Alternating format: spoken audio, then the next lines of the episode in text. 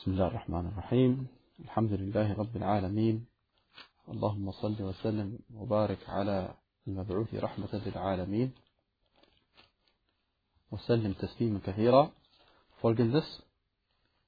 Wir bitten Allah subhanahu wa ta'ala erstmal darum, dass wir, dass diese Sitzung eine segensreiche Sitzung wieder wird, aus der wir herausgehen mit mehr Wissen, aus der wir herausgehen mit Wissen, dass wir in die Tat umsetzen.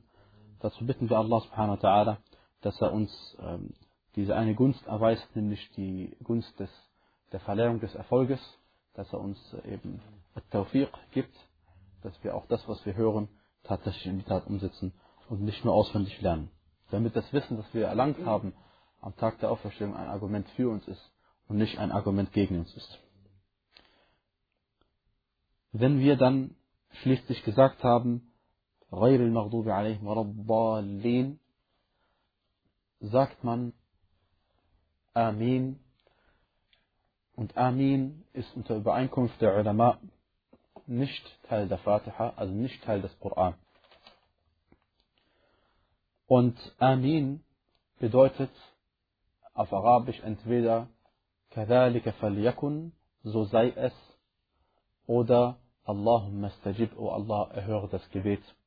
Das ist die Bedeutung von Amin. Deswegen macht es keinen Sinn, dass man Amin sagt, wenn man Allah Lob preist. Was man immer wieder hört, wenn der Imam betet und der Imam Lob preist, besonders im Wittergebet, im Ramadan, sagen die Leute nach allem, was der Imam sagt, Amin, Amin. Das ist aber nicht Sinn der Sache. Sondern man sagt Amin, wenn man von Allah etwas verlangt hat. Ich gebe zu, wenn man die Sprache nicht versteht, dann, dann möge Allah ihn vergeben. Und das Amin ist etwas ganz Besonderes, denn es ist überliefert von, äh, im, bei Ibn Majah und Al-Bayhaqi, dass Aisha radiallahu anha gesagt hat, dass der Prophet sallallahu alaihi wasallam gesagt hat, es gibt nichts, worüber die Juden so neidisch sind, über eine Sache, die bei euch ist, wie Assalam und Amin, At-Ta'min, das Sagen von Assalam, Assalamu alaikum, und At-Ta'min, das Sagen von Amin. Und es ist ähm, auch überliefert, dass der Prophet sallallahu alaihi wasallam gesagt hat, إذا أمن الإمام فأمنوا. Das heißt, wenn der Imam sagt Amin, dann sagt Amin. Und gemeint ist, wenn er zu der Stelle kommt, wo er Amin sagt, dann sagt Amin alle zusammen. Und dann sagte er weiterhin, فإنه من وافق تأمينه تأمين الملائكة غفر له ما تقدم من ذنبه. Derjenige, dessen Ta'min mit dem Ta'min der Engel übereinstimmt, dem werden seine vergangenen Sünden alle vergeben.